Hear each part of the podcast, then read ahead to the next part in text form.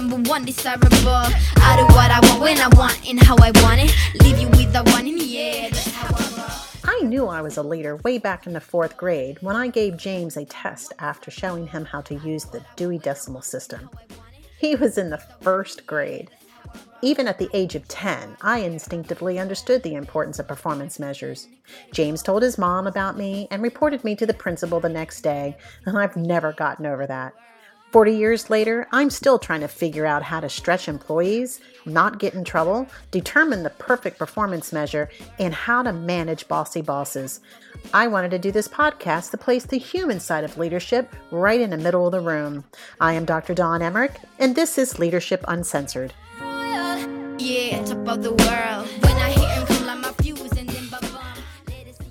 Organizational politics are normal organization attributes, and navigating internal politics is a necessary leadership skill for selling ideas and influencing others with diverse interests without compromising your integrity or the organization's values. There is clear evidence that if used skillfully and transparently, organizational politics can actually assist leaders in negotiating difficult workplace situations and advancing strategy. On the other hand, though, a leader's inability to navigate this political system, the dirty power plays, and the constant undermining of colleagues and subordinates for personal gain can make or break anyone's career. Today, on Leadership Uncensored, we explore the dark underbelly of organizational politics. We have three amazing guests who will share their own dysfunctional political encounters. We will also discuss stories from the field. And um, at the end, we're going to provide some wisdom for the listeners out there. So, welcome, everyone. Let me introduce our guest for today. Shailushi Baxi Ritchie is founder and CEO of Seva Consulting here in Chicago, Illinois. We also have Arthur Padilla, Senior Managing Partner at Strategy Works in Washington State, and Rob Megsons, co founder, board president, and facilitator of the Nonprofit Academy of Wisconsin in Milwaukee, Wisconsin.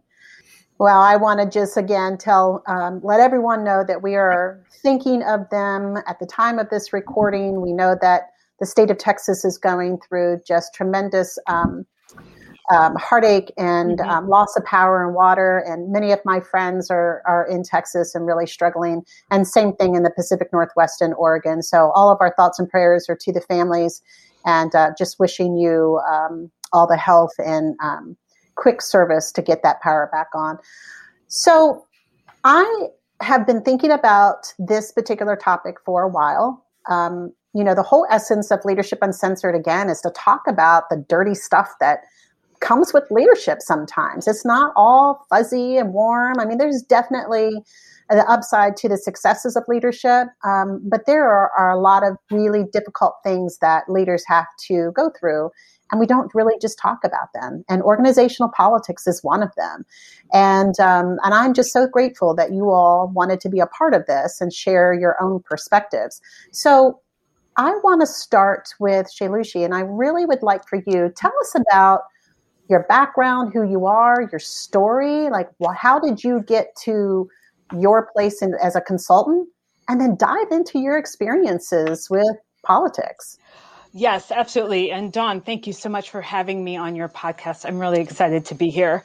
Um, so, as you mentioned, my name is Shailushi Baxi Ritchie. I um, am a 20 plus year veteran of the nonprofit industry. The only non nonprofit job I've had was one summer where I worked at a KB toy store. So that was it retail and then all nonprofits all the time. Um, I grew up actually in a really small town in Illinois called Streator. And um, I- I, you know, my family is very involved in the community. So I really learned about giving back and being a, you know, sort of a community citizen, a global citizen through my parents and through being a member of this, you know, part of this really small community where everyone was really tight knit.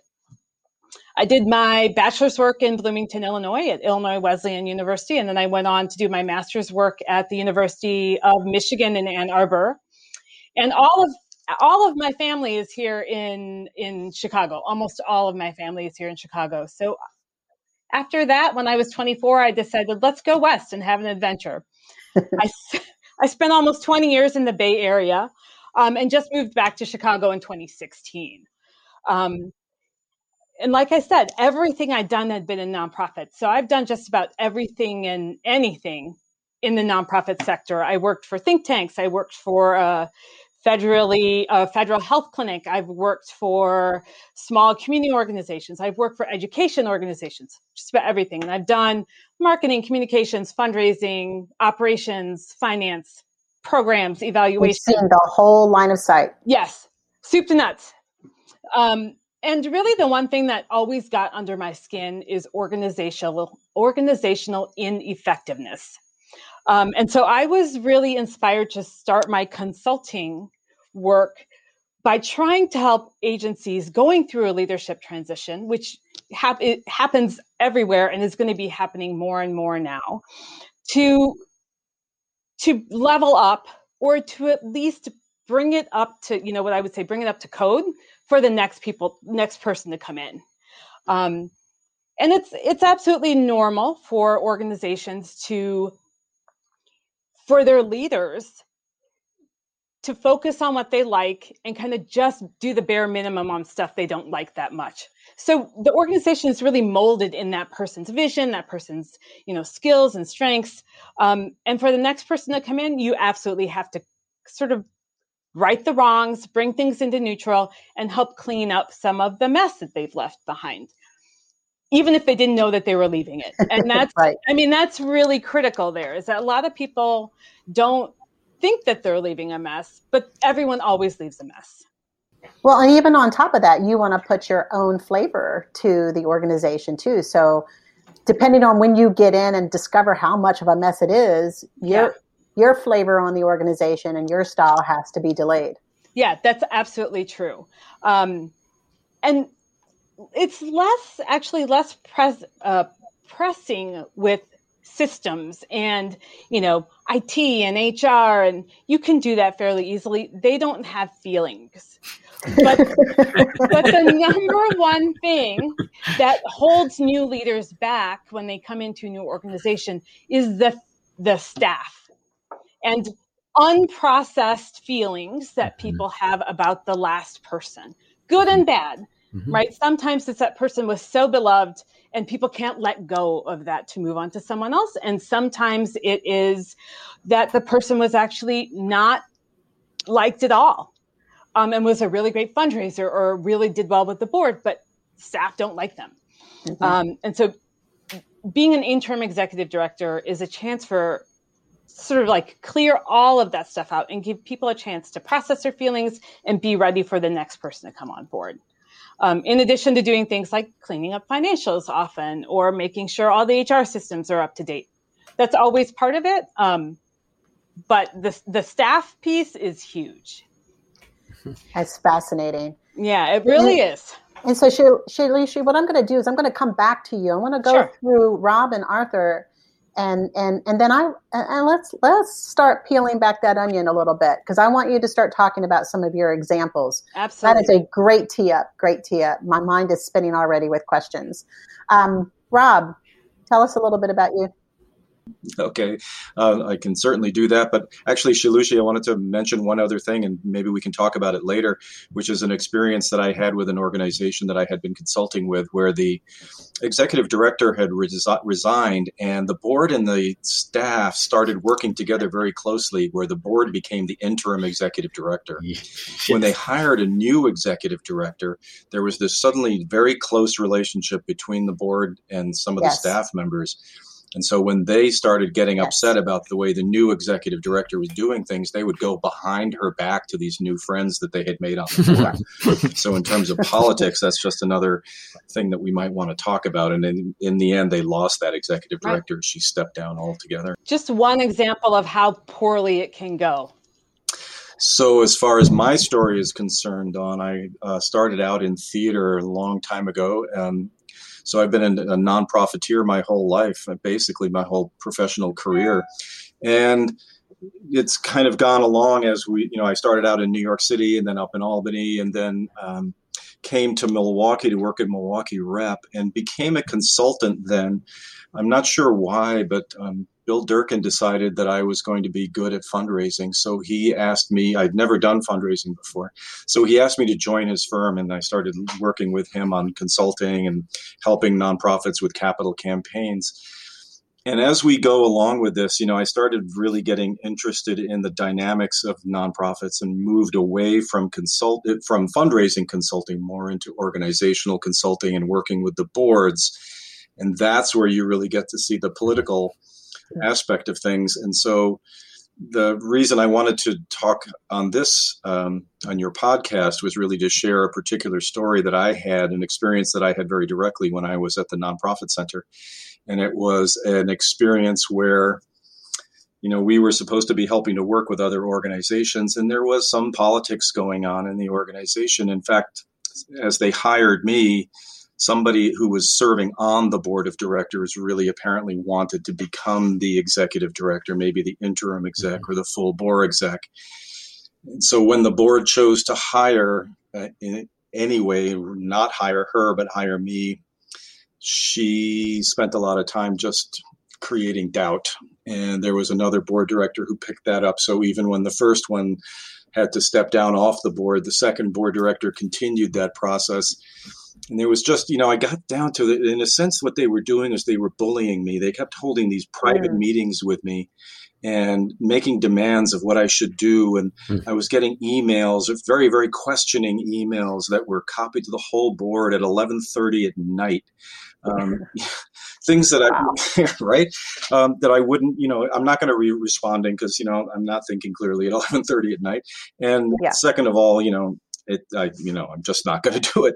So then I spend the whole sleepless night worrying about how I'm going to respond to this. So it was really that question of trying to create the doubt. And the, the next thing that they started to work on was really creating a top down power structure with the board to me and to the rest of the staff. So they were pulling the board into a very corporate, judgmental stance. And even though the organization was struggling at the time, when even before I joined it, um, we were struggling mightily, and the board never engaged as a partner, but always as a judge. And creating that distance between the bo- between what they were doing and what I was trying to work on. A good example of this is as they were trying to recruit new board directors in the second year of my tenure there. I was not even allowed to participate in that process at all. I didn't know the names. I didn't know who it was. I wasn't allowed to participate in the interviews and it was of, of your own of your own board members of my own board yeah. And you know i kept coming back and saying listen you know if you just share the names i can tell you if there's a history of the relationship between me and them right. or between the organization and them so that we at least walk into this knowing if there's any kind of a, a history that needs to be brought forward. But no they wouldn't engage with that at all. And the line that i was given was that they didn't want the board to be populated with my friends. Whew. oh wow! Oh boy! So it really became uh, just a battle in that way, and it, it, was an unhealthy relationship. It never worked. The new board directors were recruited with that sense of doubt about me, and we were never able to bridge it. And then when you know a financial crisis hit, it just kind of ex- the relationship exploded. Wow. Yeah. Well, welcome to the welcome to the podcast.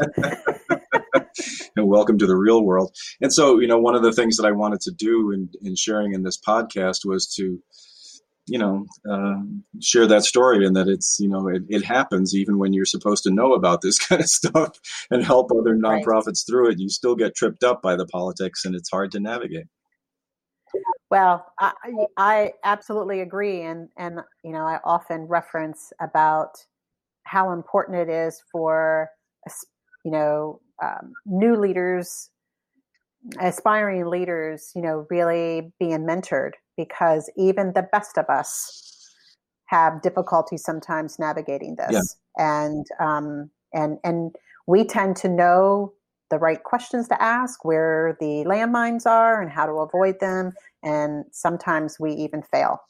And so it's always important to try for those new new or emerging leaders who really want to be a CEO one day um, really try to find that mentor to help you. So. Ideally, it would be nice to have somebody on the board that you can turn to in order to, you know, have a partner on the board, have somebody who is has your best interests, um, and really try to create that relationship. Um, I've even heard of an opportunity. It's it's in venture capital actually. Um, it's called an operating partner, where somebody who's mm-hmm. on the board of directors is there specifically to be the partner with the executive director to implement the goals and plans of the investing company. So they're not, so they're a slightly different stance. They're there as a partner for the executive director, but they're privy to all of the discussions that are happening at the board level. I don't know how this would work in the nonprofit sector and how to play it out, but that concept of having somebody who's almost like a board officer being there specifically to be the communicator with the exec and to help the exec fulfill the goals that have been set out. It's an interesting concept. Arthur, you have you have that to top. I, you know, no pressure. right. No, I was going to let's see where do we start? Okay. okay. Well, I'm just this little guy. No, I'm kidding. Um, so um, my name is Arthur Padilla, and I'm here in Federal Way, Washington, right now, and um, I'm originally from northern New Mexico, and um, my uh, time in northern New Mexico ended about 2017 when I decided to come back here to um, to the Pacific Northwest. I was uh, living on 10 acres all by myself doing consulting for nonprofits for um, the last 10 years and then it all changed and find myself in the city. But i started out in nonprofits um, in the early uh, um, 90s when um, aids was hitting all over the place and i was young and i didn't know what to do other than take some responsibility and try to respond and that's exactly what i did. So i started working in nonprofits. I did um, volunteer work originally and then I then I came back and did. Um, um, I started working as an administrative assistant in an agency, and then from there, I've done exactly as as everyone else. I started doing everything, and I ended up, you know, being the jack of all trades, and ended up. That's what you do. You learn to do everything, and so I've done everything.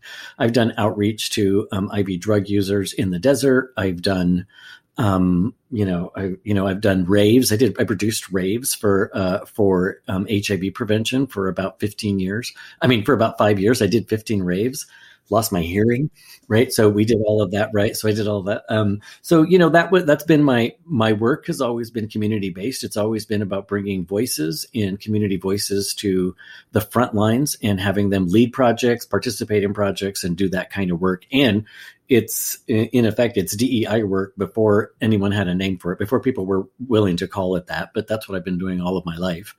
And and it's um, part of the it's part of my own um, lived experience. When I was 15, my parents asked me to leave. They gave me a garbage bag and said, get out. So I spent 10 years um, as a homeless person wandering around the country and figuring my stuff out and, um, and emerged, you know, 10 years later in a daze. But I realized at that time that there was a dearth of services for young people specifically and, and, and any services for young people that were different. So um, I've spent my life uh, trying to address those inequities uh, and um, really working on systems. I think a lot like everyone has talked about is like how do you dismantle systems and then put them back together so that young people can participate and be um, engaged, or anybody, community can participate and be engaged. So that is the forefront of my consulting work now. That's mostly what I do. That's amazing. Yeah, I do some interim work, but you know what? Interim work is um, it is um, it's intoxicating for a different reason because you can't let it go, right? And it takes over your whole world, and it's like a big old puzzle, right? Absolutely. Mm-hmm. Mm-hmm. So I did one gig in 2018, 2019 for a homeless shelter in Seattle, an emergency homeless shelter. They were desperate for someone to come in and take over and fix all of that craziness that had happened before someone got there. And um, and I did it for a year and a half. It was a nightmare, the best learning of my life. That's a long um, gig. It was a long gig. They lost their their building the minute I got there. Oh boy! Oh, and in Lord. Seattle, right in Seattle, we were renting about ten thousand square feet, and in Seattle, that would cost about thirty five thousand a month. Oh my gosh! So there was, you know, that was that was their annual budget for their rent. They were living in a basement of a church, so we had to either find a place for them to live or close it down. Yeah. And so um, that's what happened. I found him a, a, a, fraternity house. Wow. And they converted that into a homeless shelter, and that's where they moved. But that was a project. That's an 18 month project that was way bigger yeah. than I ever expected. Absolutely. Took over my life. you know, I'm like, oh my God. And, you know, very often I said, I'm going to stop being an interim. I'm, I quit, I quit, I quit, I quit. But uh, no, I, I didn't quit. I, did, I didn't quit. And so it, um, it worked out, um, um, it worked out in the end, but you know, in the, anyway, so that that's kind of uh, that's kind of the gist of it. I got my master's education in Prescott, Arizona. Prescott College is a learn it on your own, um, you know, uh, fight the system kind of college. So I, you know, I mean, most of the courses I designed by myself and I did my education all alone. And that's just kind of been the way that I've lived and the way I've operated. And I've been the ED of um, four nonprofits and it's been quite the, quite the excitement. and they all have, they all have drama. I'm oh. sorry, right? How crazy am I, right? I think my the last one was what I need a therapist. I don't need a job. I need a therapist. well, Arthur, I like I really yeah. love your perspective because not only are you bringing in the leadership, the diversity of your leadership, but you're also bringing in lived and learned experiences too.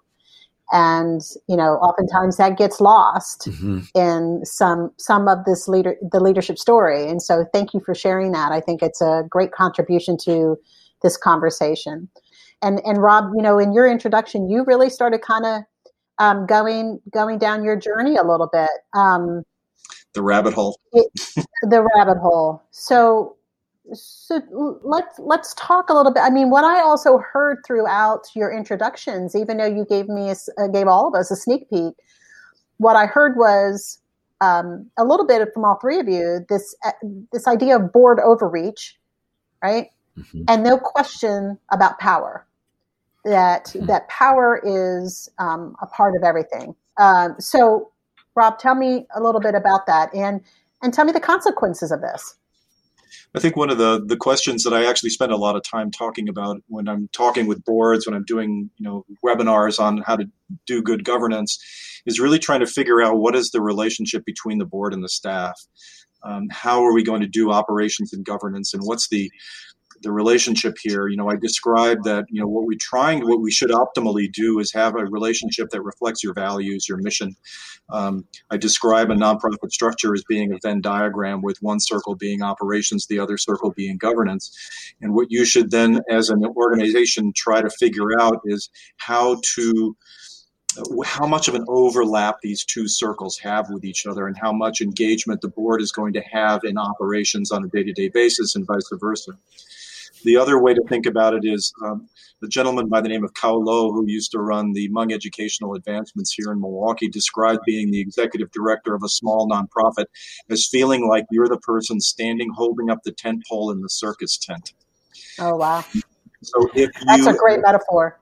Great. if you are the executive director, and for something happens to you, for some reason you walk away or you get hit by, you know, a flame throwing um, juggler, what you fall down, you let go of the tent pole, the tent colla- the, the tent pole collapses, the tent comes down, and the circus is over.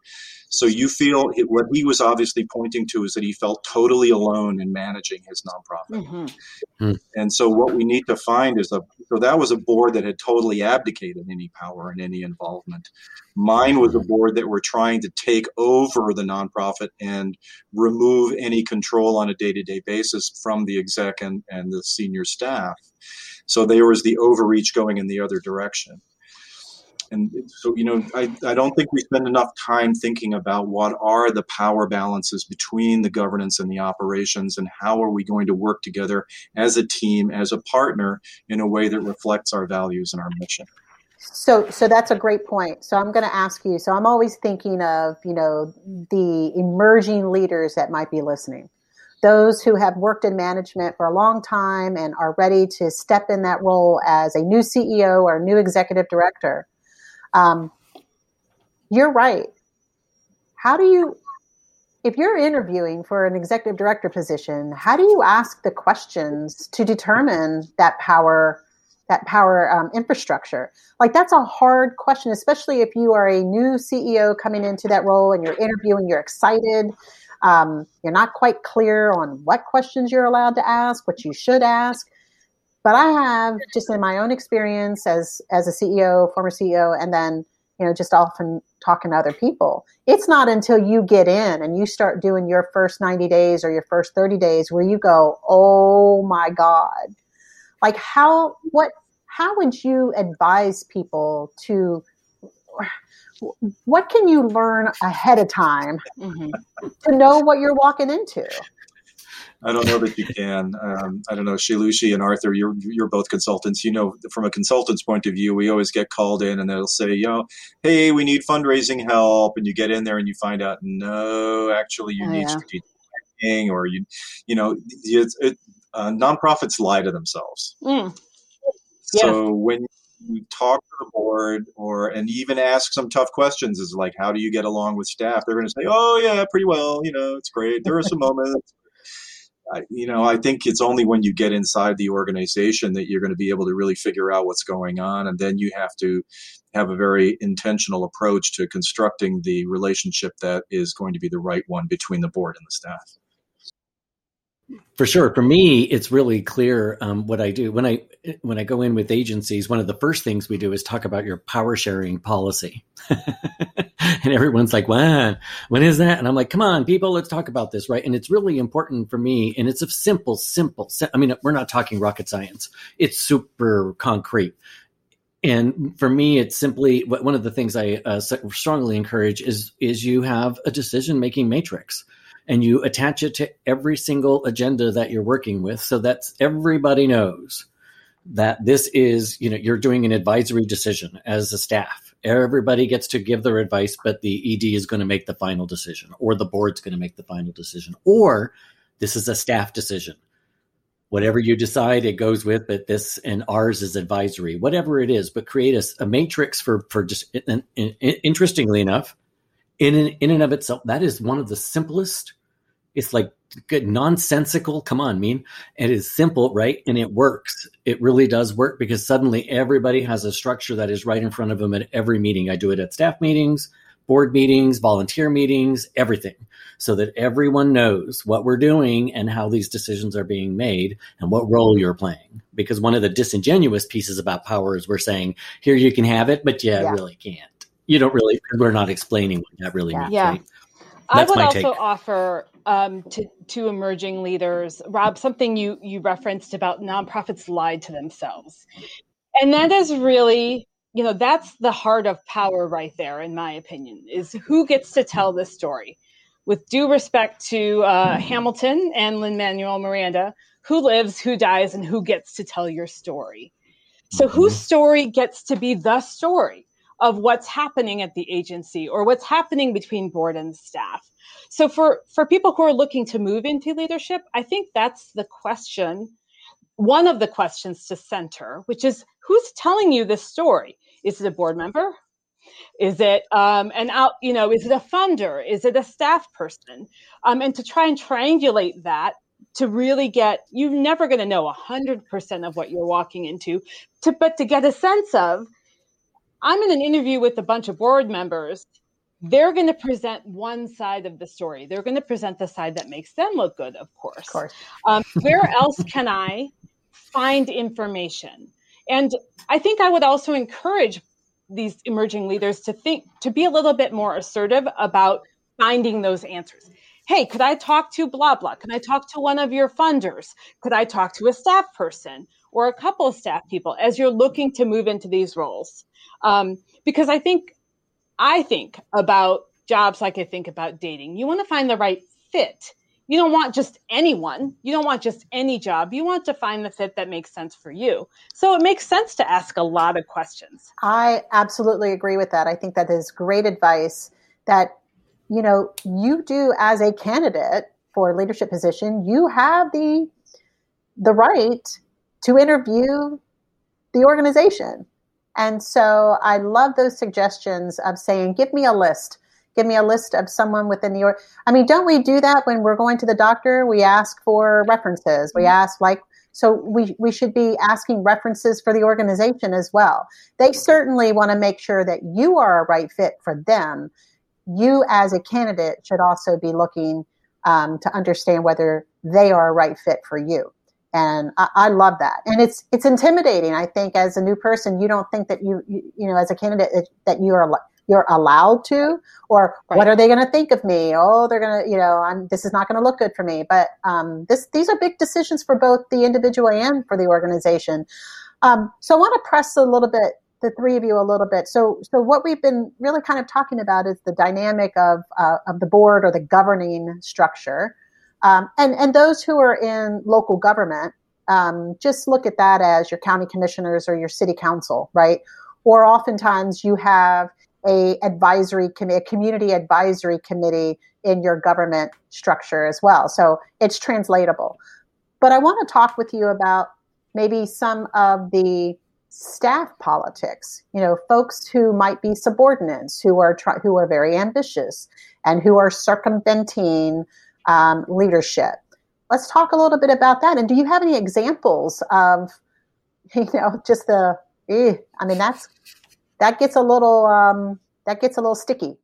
Oh, it's sticky and gross, right? Because suddenly you find yourself in the middle of mucky muck, and it's all uh, nasty. I I was in one uh, one position, and um, I decided that the one of the one of the staff people that everyone really loved, really loved this person, right? Everyone really loved this person, but they were terrible. They were terrible. It wasn't it had nothing to do with how amazing they were as a human being. They were terrible at their job, and I had you know, and I had been really nice about it for a good year and a half. I mean, I had been tolerant, supportive let's do more education, you know, you know, love you, love you, that kind of thing. But then I had just had it because two things had failed, and I said, okay, we're done. And I terminated this person, and oh my god, you thought, I mean, you you really thought it was the end of the world, but this person was so emotionally in it, um, invested in, with everybody's personal lives, and everybody was emotionally invested in this person uh-huh. that the entire agency exploded donors, funder, everybody exploded when this person was let go, and and it was it was a, it was catastrophic. It was catastrophic for the agency, and the ramifications were significant. People stopped trusting each other. The board was doing terrible things, so it was it was a mess. So yes, it blows up, and it blows up quickly. Yeah, it reminds me um, of uh, Frank Underwood from House of Cards, right? Like one of his strategies is make them fall in love with you right? Because then that that form of manipulation mm-hmm. make them fall in love with you um, will turn people against people who are in decision making roles. Yep. Right. Mm-hmm. Very interesting. Mm-hmm. It works. Um, what happened here was that the person who was let go got the story out ahead of the organization The story that was being told was from that one person's point of view, which may or may not have been correct, because there's you know two sides to the story and they're both correct. Um, but th- his story got out ahead of the organization. They weren't ready. They weren't prepared with a, a story to tell or a methodology to tell it. And he was much better at social networking than they were, and so he went out and his story went viral, and that became the story about what happened. Oh, yeah. I'll I'll throw in a third perspective on this. So Arthur mm-hmm. shared about someone that they, you know, he he decided needed to go and went. Then Rob shared the story about someone who basically got ahead ahead of the org and you know sort of set the stage for how it's going to be perceived. I've been in a situation where I was told I could not fire a person. That person must stay because they were so critically important to the organization um, and that person's role in the movement that um, it was impossible to let them go. Um, and that's a third form of you know power and politics and and how boards and donors actually right where the money comes from can impact the work yes. that organizations can do like how much they can accomplish. If you are forced mm-hmm. to keep you know someone on that is is a figurehead but is not doing the work it's a it's a you know it's an anchor around your neck. It's a real problem. That's hard to recover from. Time to move on. You're going to lose every battle after that you, this this is so interesting because I, I promise I promise this the list the listeners my guests my my guests have no idea what the two field um, you know stories from the field are but oh my goodness, let me just tell you, because what you just said is one of the stories, but it has a little bit of a twist to it. And that was that this was an employer who had a member of their executive team who had the skills, but they were just a horrible team player, just a cancer, right? Just a cancer, but their skill sets were one where the board and some of the other people in the organization could not see them leaving. Well, the story in the field was that this person submitted, and in fact, they, when they submitted, they were like, I don't know if this is an example. It clearly is an ethics example, but I think it is. That's why I'm sharing it with you. This person could not fire this person, but what they did, the CEO actually called in a favor to another CEO who they knew they knew that they were recruiting for a position. And so this CEO, according to the person who submitted it, the CEO called another CEO and said, recruit my executive team member, recruit them for the position. They recruited him and they offered them the job.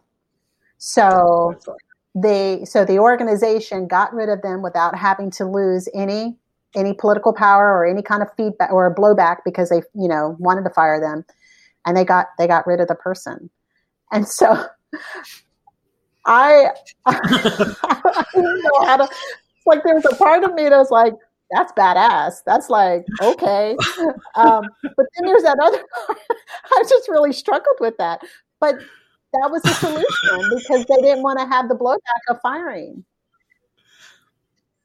I hope that that person didn't value that partnership. right. Right. Like it wasn't like some sort of community partner or something where they'd have to work with that person right. again.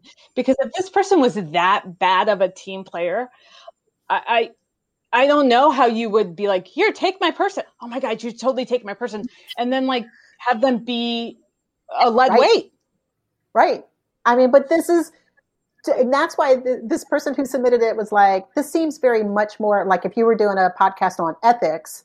And I was like, well, yeah, I mean, but that is part of the politics of this, right? Like, it is, it is about ethics. ethics gets called into question about power. And, and so, yes, it's all intertwined and connected. So I was like, no, thank you. Thank you for submitting that because this is what we're talking about, right? But I think that also begs the question: Do you have the responsibility then, as the exec, to try to work this with your board? Uh, that's the board's overreach there. You know, every the, the board has only one, sometimes two employees, and that's the exec, and that's it.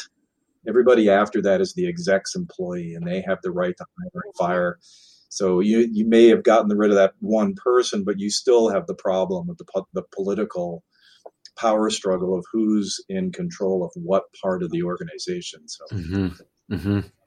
absolutely, to coach them to work that to, yeah. to work that angle with the board. You got to straighten that out. Mm-hmm. So, I'm going to give you another story from the field, um, and I'd like for you to react to it. So, this one came in um, as a retaliation scenario that there was a power struggle within the organization, this person who was the recipient, uh, and I'll give you the scenario, but this person who was the recipient of the power struggle um, pushed back, and then there was retaliation against them. So the scenario was, or is, it was time for employee evaluations to be conducted. And these employee evaluations we're on a scale of one to four, four being the highest, of course. And there was a senior executive level, a management level, and then this employee. This employee had been working at this organization for a long time, had always had exceptional performance evaluation um, scores. And for 2020, in the middle of the pandemic, everybody was asked to raise the bar. Everybody was asked to do more, right?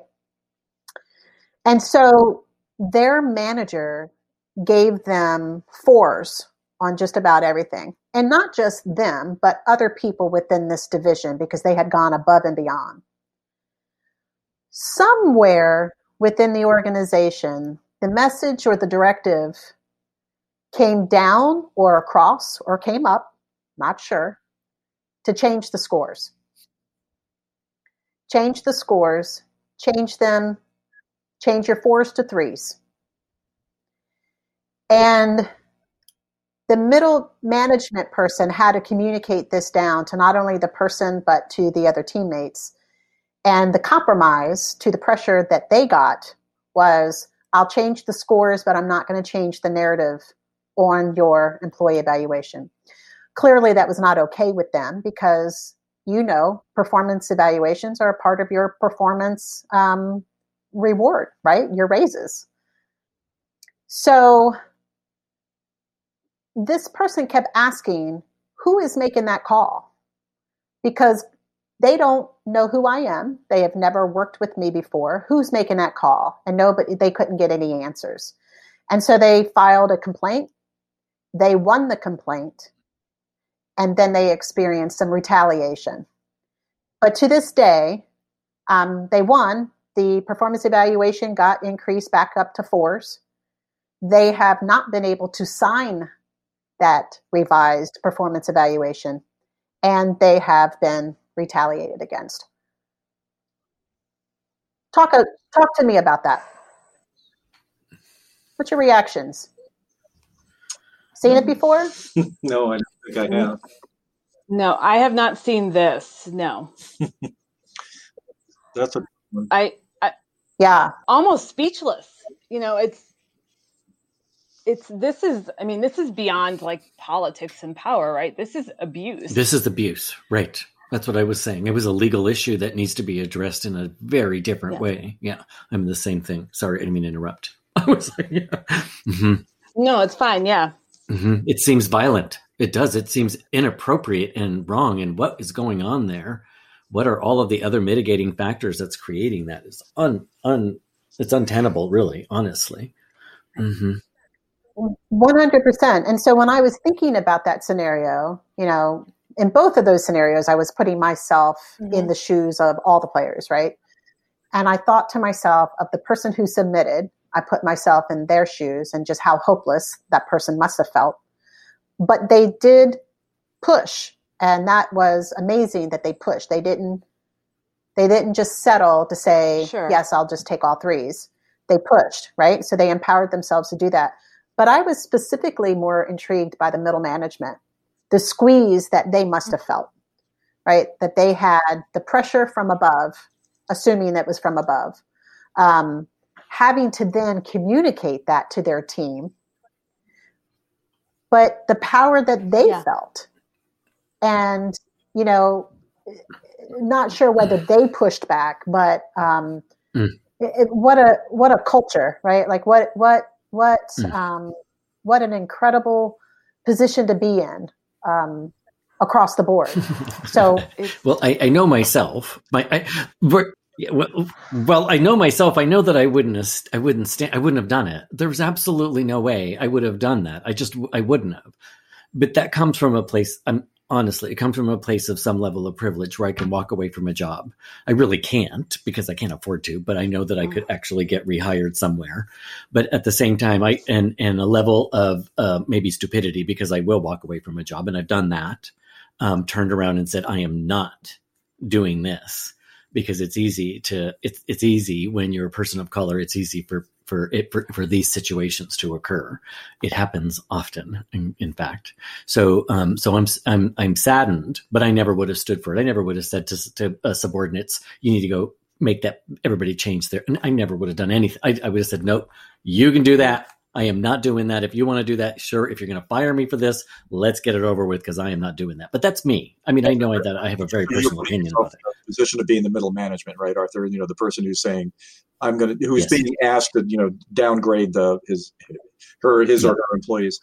Okay, yeah, maybe. It also asks, begs the question to me of where do you go with this? I mean, normally you'd start thinking you got to do the whistleblower policy and, and start running it up the ladder, but it sounds from the you know a very brief story that it's coming all the way up from the top of the organization. Yes. So, you know, if you were trying to fight this because you believe in the organization enough and the impact that it has to realize that you have to fight this in order to bring things back to where they need to be, where do you go with it? Do you go to a court? Do you go to the court of law and, and sue them? Um, employment law? Right. Where do you go? Yeah.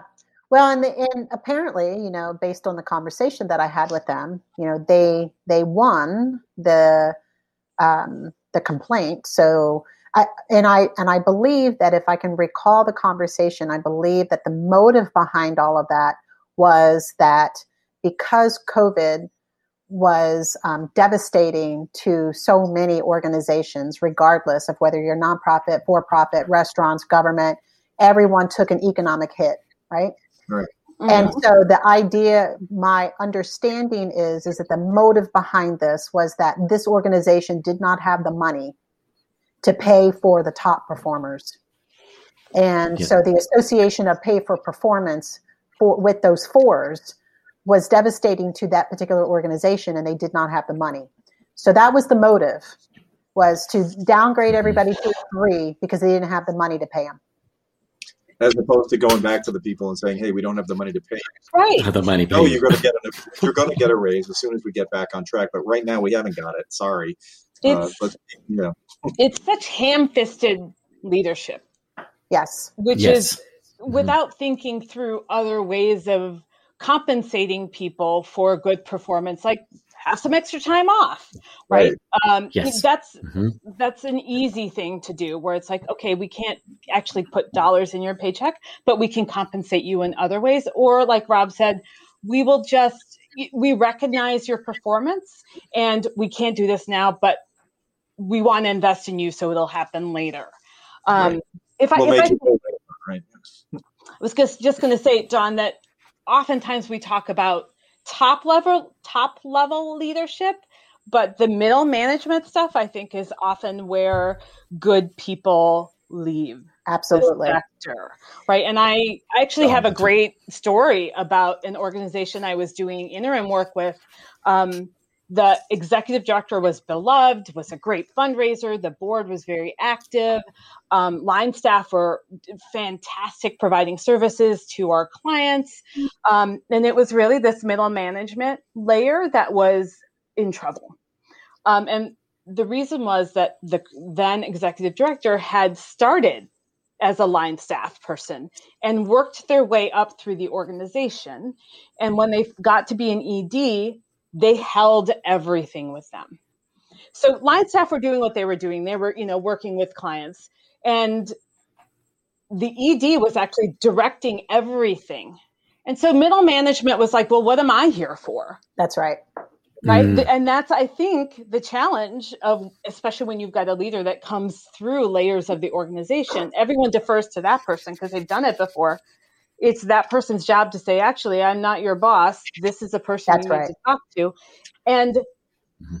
over time what happens is that staff line staff understand the power that they have and they squeeze that Right. middle manager till that person has no power at all Yes. Right. That Um, that I have seen. And that lot. was uh, when I had talked to you originally. That's the situation where there were like doors slamming and people crying, and I was having like all kinds of people walk through my office and be like, "She said this to me, and he said that," and I was like, at the time, I had a twelve-year-old in sixth grade, and I thought, even middle school politics is not like this. What is what is happening here? I mean, I had never seen people slamming doors and crying and like walking out and being like, I can't look at this person. Um, and to me, that solution, the solution was pretty obvious, which is like people don't have enough work to do. Right. Right. That's what I always say. if people can get so pulled into organizational melodrama, that means that people aren't doing enough work.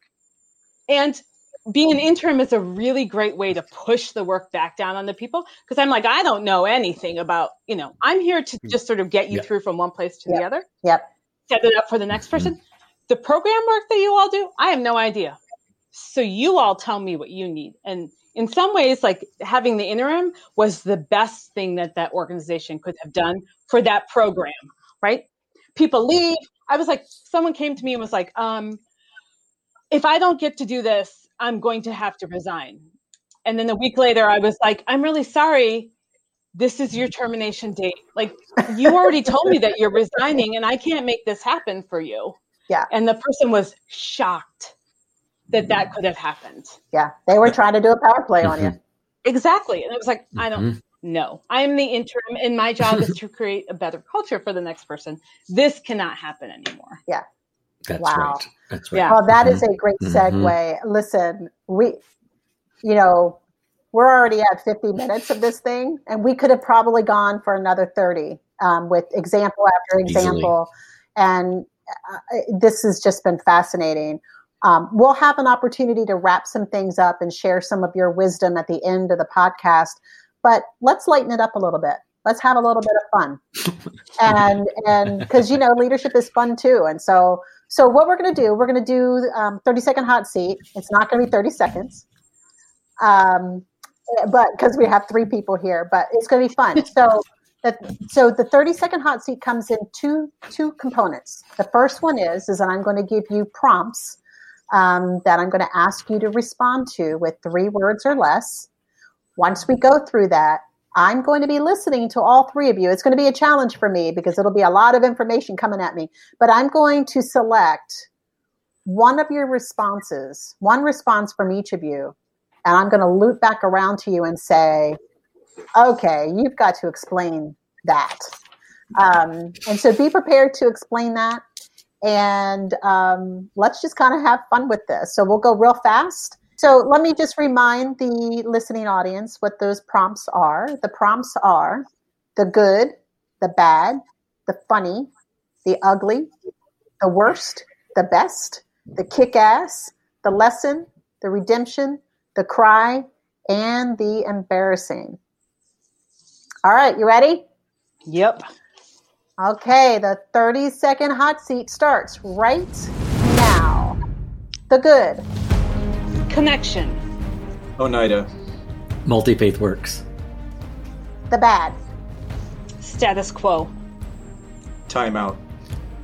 Nonprofit clients. the funny, Mythology. Bitcoin. Smile.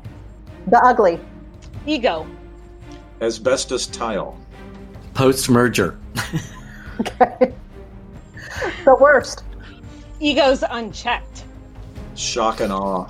Oh my God. Confronting racism. The best, Blossoming. Tracy Wason. The Multi Faith Works board. the kick ass, Coaching. Fleck Foundation. Uh, root staff. the lesson, Humility plus power. Mills Mess. Change is hard. yes. The redemption, Your growth arc. Becoming a moth. Daily.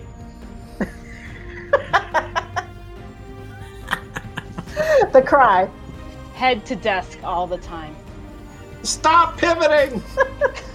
Roots and death. And the embarrassing. Such a small scope. Budget reveal. And, and board and staff um, relationships. Yes. All right. Thank you so much. Oh my gosh. I could not keep up with all of your responses. I found myself writing down so many, and I don't remember who said what.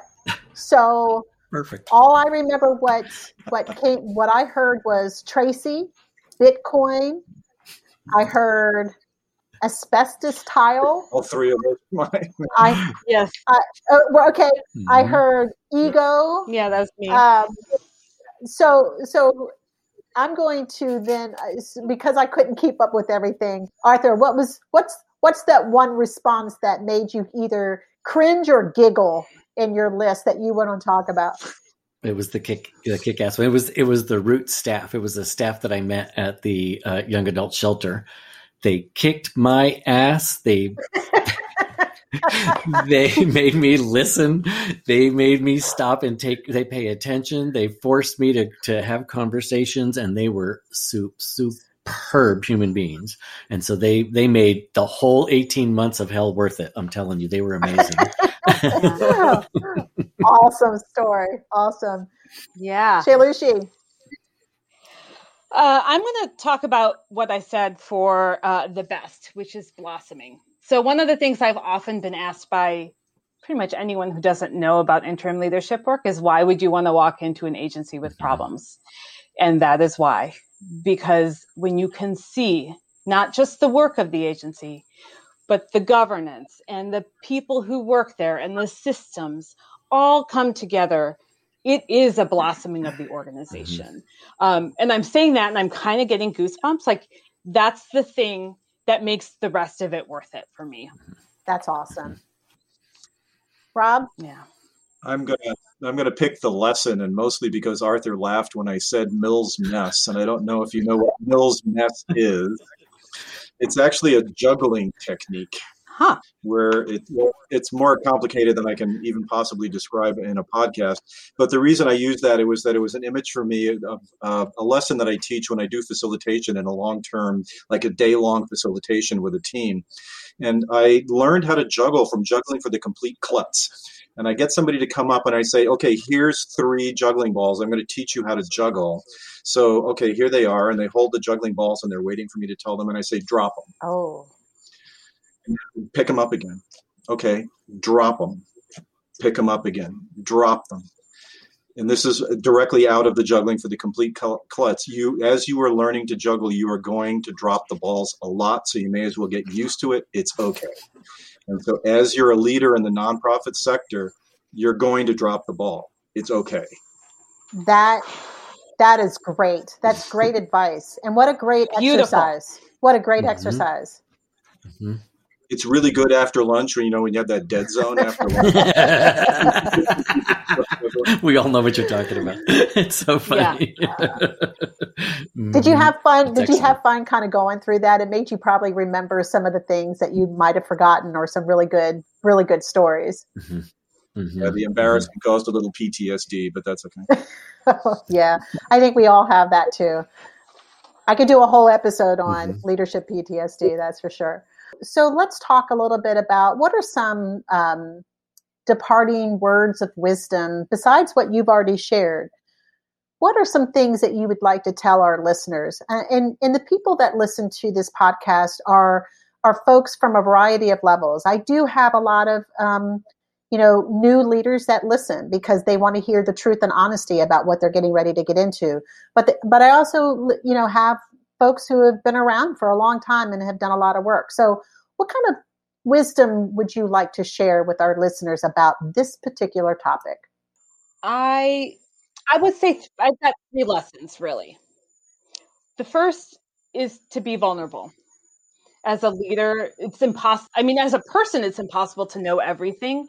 Certainly, as a leader, when so much is riding on your shoulders, to admit that you don't know, that you're not sure, that you need help, um, is is huge. The second thing is to be attuned to the talent that's there and around you, and how do you lift that up? Um, it's particularly true in inter- interim leadership because you're trying to stabilize an organization, but as even as a permanent leader, to bring on and to lift up people that will help the organization grow. I think the third thing is about finding the right mix of joy and hard work in mm. your life, right? So this isn't just about work. Um, and people often talk about work life balance. I don't, you know, and it's gotten harder to do with COVID and everyone being home um, mm-hmm. all the time. But um, I think it's finding the right mix of what brings you joy versus what is work and what needs to get done. Because sometimes work doesn't feel like work. It feels like fun. It's exciting. It's amazing. Um, and in those moments, you aren't working, right? It doesn't yeah. feel like work. So it brings you joy. But then pull back when you need to pull back. When things start to feel like work, take break, pull back. Maybe it's on the Thursday afternoon and you're like, I want to knock off early at two o'clock. That's fine because you'll pick it up somewhere else. Yes. Great advice. Great advice. Thank you. Thanks. Rob. Um, I have a one piece of well, two pieces of advice. One to a board, one to the staff, and then just an observation. The advice to the staff is be aware of your team as a leader. Uh, there are some examples. You know, they're we're pushing now for teams to be their organizations to be more flat and for the leadership to not be top down and directive about things, but be careful about who you actually have on your team and if they are willing to respond to that kind of an environment. They may be scared, they may be in some way not ready to take on. So uh, that kind of shared leadership in an organization. So be really really aware of who you've got on your team and what their skills and abilities are. From the board point of view, there's a, a beautiful letter uh, from the from an executive director at the nonprofit quarterly talking about how stressed out executive directors are right now. Uh, they're taking drugs. They're you know they're they're not sleeping. It, it's worse than it ever was. Being an exec is always a strange position. As a board, reach out to that person. Be their partner. Be the help. Answer the phone call reach out to say, what can I do today? I've got an hour. What can I do to help you? Um, do you just need to talk? Uh, whatever it is, be the partner to help the executive director get through the night. The third thing is an observation, and it's a power dynamic that we haven't discussed in this particular podcast, but I want to make sure it's spoken about, which is the power dynamic between the philanthropic community and the nonprofits. The people who give us money are in power. They have, a, and they're um, imposing a power structure on us. And we need to be aware of it and we need to be comfortable with it and we need to push back a little bit on it. So there is a power dynamic between us and our donors and we need to call it out. Whoa, what a nice ending to that. Nice. Yes. That, Thanks, that Rob. Was, that was perfect. Um, Arthur. Well, the thing uh, for leaders that I'm talking to right now, the thing that I, I there's a lot of things that I'm talking about, but one of the things is power. We're talking a lot about power and understanding what that means, and being able to do the work to if you're going to talk about power, that you understand what needs to happen for folks around you that are uh, what education and skills and capacity building needs to happen in order for people to take advantage of power. Because you can you can open the door but if they have no skills and capacity to walk through it then then you're just setting everybody up for failure. So that's one thing and that's really important. And in that it's um, the other thing that's super important as a leader from my perspective is listening. Listen listen listen listen listen. So i as a as a um, coach i often tell um, executive directors you need to, to stop and listen this is your new role, especially now when we're talking so much about racism and and deconstructing um, institutionalized oppression. We really need to understand what listening means. So I'm talking to leadership, boards, community donors, philanthropists, everybody. Shut up, sit down, and listen. And I'm not kidding you. It's hard to hear. It's hard to say, but it's it's important. Say it again. Just shut there up. There we go. Say it again. Shut, shut up. up. Yeah. You just don't know what you're talking about. I wish you did. Take the time to learn and then stop, stop, stop making the noise. And that's really important. And then the last thing is for new leaders, get support. I, I know that this is a fun, new, exciting opportunity to be an independent person and I but I strongly recommend that you get support, even if it's, if it's a peer support group of four people that you meet for lunch every month, but something. And that's the work. That's a lot of the work that I do is peer based coaching for new interims because they, but for new interims for new uh, executive directors because they have so much on their plate. There is so much expectation and having a place to exp- uh, experiment, process, understand, learn about, and and find their own path in that is really important. Get support. Do not do this by yourself. Just do not. Yeah, those are wonderful parting words, and um, interesting that one of my um, other podcasts that I'll be doing later on is um, this feeling of it's lonely at the top mm-hmm. for leaders. Mm-hmm and and so that'll be uh, um, one that we'll be doing later on this year. Um, and and and I've actually one of the greatest pieces of advice that I've gotten to to your point is to have a personal board of directors. Um, you know, someone that again that is a safe space outside of work to kind of help eliminate some of that politics, the politics that we're talking about. And I would also say that as as as new people coming onto a position, regardless of whether you're a new new executive director or CEO or seasoned one, request a mentor to help you mm-hmm. in those first 90 yes. days. Right. Exactly. Don't be afraid mm-hmm. of that. That is not a sign of weakness. That is a yep. support so that someone can help you identify all the dead bodies, all the little fuzz bunnies underneath the carpet, um, and and can help you learn the culture of that organization. So excellent, excellent feedback. Listen, we could go on forever. Um, I want to thank each of you for taking the time to do this. Shailushi, how can people get in touch with you and connect with you? Uh, well, uh, I am the only person in the world with my name, as far as I can tell. If you put my first name in, S H A I L U S H I, into Google, I'm the only person that comes up for approximately 10 pages. Wow. Um, so I'm very easy to find. You better you better never screw up, lady. Well, there's a bunch of interesting stuff there from like a community theater production I did when I was like 12 and like just get used to having no anonymity on the internet. I've exactly. been like a long time. Um, the easiest way to get a hold of me though is through uh, Sevah Consulting, which is S E V A H consulting.com. And there's contact information for me there. But of course, uh, if you, like I said, if you just type in my first name, you'll see everywhere I am and whichever um, handles and platforms I'm on. Excellent. Wow. Rob, how can how can people learn a little bit more about you?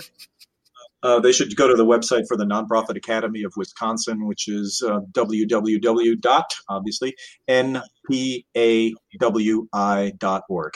and we have a whole range of you know services and um, opportunities that we offer for nonprofit organizations but also for the individuals. And to arthur's point we're actually right now trying to recruit for a leader circle. I have a couple of uh, executive directors who are new to small nonprofits who would really like to engage in a leader circle. So we're looking for about nine other people. I have about maybe four, so I maybe need another six to come together to be part of this monthly group so that we can have that shared peer to peer support. So if you're interested, uh, go to npawi.org. Excellent. And Arthur, how can we connect with you? And for me, I'm not as easy. It's hashtag you. I mean, that is so easy. That's really great. I want to do that. But I am at uh, the easiest way to get a hold of me is at my website. It's stratag.works, S T R A T A G dot works. And um, you can click on there. I have free appointments for everybody, and you can see what we're doing and what, what I'm looking for. But right now, for me, right, I'm looking for uh, coaching clients, especially young leaders that are brand new, looking for young leaders of color who are interested in engaging in a peer based experience. Um, so yeah, that's that, that's really what I'm doing. I'm doing a lot of strategic planning and all that, but no one's interested in that. That's just boring. the The fun stuff is the coaching. I have to, I have to agree. So I'm looking for new folks there. But uh, really, I it that's it's really important for me, and I think it's really great for everybody. So stratag.works. That's where you can find me. Great. And if you weren't able to jot all of these things down, you can also find their information listed on my website at dawnemerickconsulting.com. Thank you again very much. This concludes today's episode of Leadership Uncensored. Tune in for episode two of season two next month on the topic of the destructive side of narcissism and arrogance. Ooh. That ought to be good. Yeah. Anyway, Ouch. thank you, everyone. And um, please be careful, safe, wear your masks, wash your hands, and uh, love your family and give hugs. Thank you.